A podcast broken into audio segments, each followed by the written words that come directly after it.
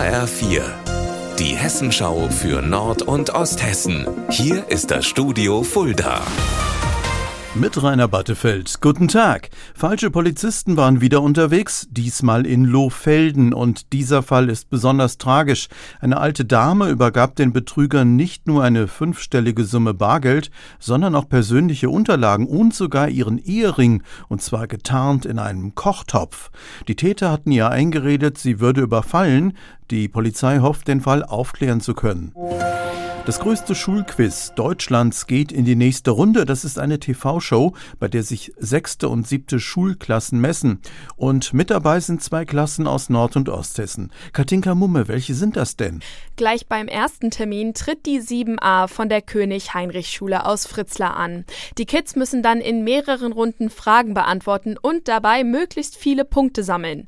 Denn der Wochensieger kommt ins große Finale. Chancen auf den Wochensieg hat dann auch noch eine eine osthessische Klasse. Die 6C der Winfriedschule in Fulda tritt bei einer der anderen Vorrunden an. Ob die hessischen Klassen es schaffen, sich fürs Finale zu qualifizieren, das ist ab dem 15. September immer Freitagabends im Kika zu sehen. Die Einwohner eines ganz besonderen Hauses in Steinau an der Straße haben heute allen Grund zum Feiern.